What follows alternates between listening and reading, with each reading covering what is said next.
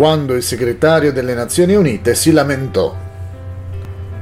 Quando era segretario generale delle Nazioni Unite, nel suo primo rapporto annuale all'Assemblea generale, Javier Pérez de Cuellar dichiarò Credo che attualmente abbiamo intrapreso un percorso estremamente pericoloso. Il suo primo anno come segretario generale fu segnato da un'allarmante successione di crisi internazionali, che includevano le guerre in Libano, Falkland, Iran e Iraq, Afghanistan e altrove, a cui si aggiunse l'incapacità delle Nazioni Unite di fermarne una sola. Lui sottolineò che l'ONU è impotente nel generare sostegno all'influenza per assicurare che le proprie decisioni siano rispettate, anche quando sono unanimi. Secondo l'ex segretario generale, il dibattito senza un'azione efficace erode la credibilità dell'organizzazione. Il risultato è che siamo pericolosamente vicini a una nuova anarchia internazionale.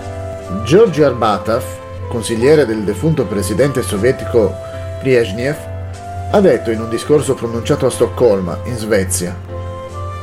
Durante la seconda guerra mondiale, per un paese era possibile essere neutrale semplicemente evitando di inasprire i suoi vicini. Questo tipo di politica non sarebbe possibile nel caso di una guerra nucleare, che probabilmente distruggerebbe completamente l'Europa. Non è possibile per la Svezia essere neutrale in un'era di armi nucleari questo non è vero solo per la Svezia, ma anche per altri paesi. Crimini di guerra del vescovo.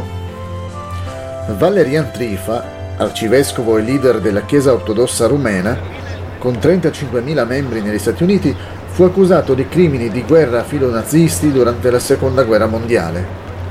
Gli agenti governativi affermarono di avere prove per dimostrare che Trifa incitò una rivolta a Bucarest nel 1941 provocando la morte di 236 cristiani ed ebrei. Poi, fuggendo dalla Romania, Trifa cercò e ottenne la protezione nazista. Inoltre fu accusato di essere un membro della Guardia di Ferro, un'organizzazione violenta, fascista e antisemita.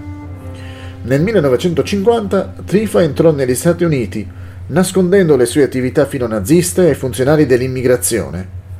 In una contrattazione con le autorità, Trifa accettò di essere espulso in cambio del ritiro delle accuse di attività antisemite da parte del governo.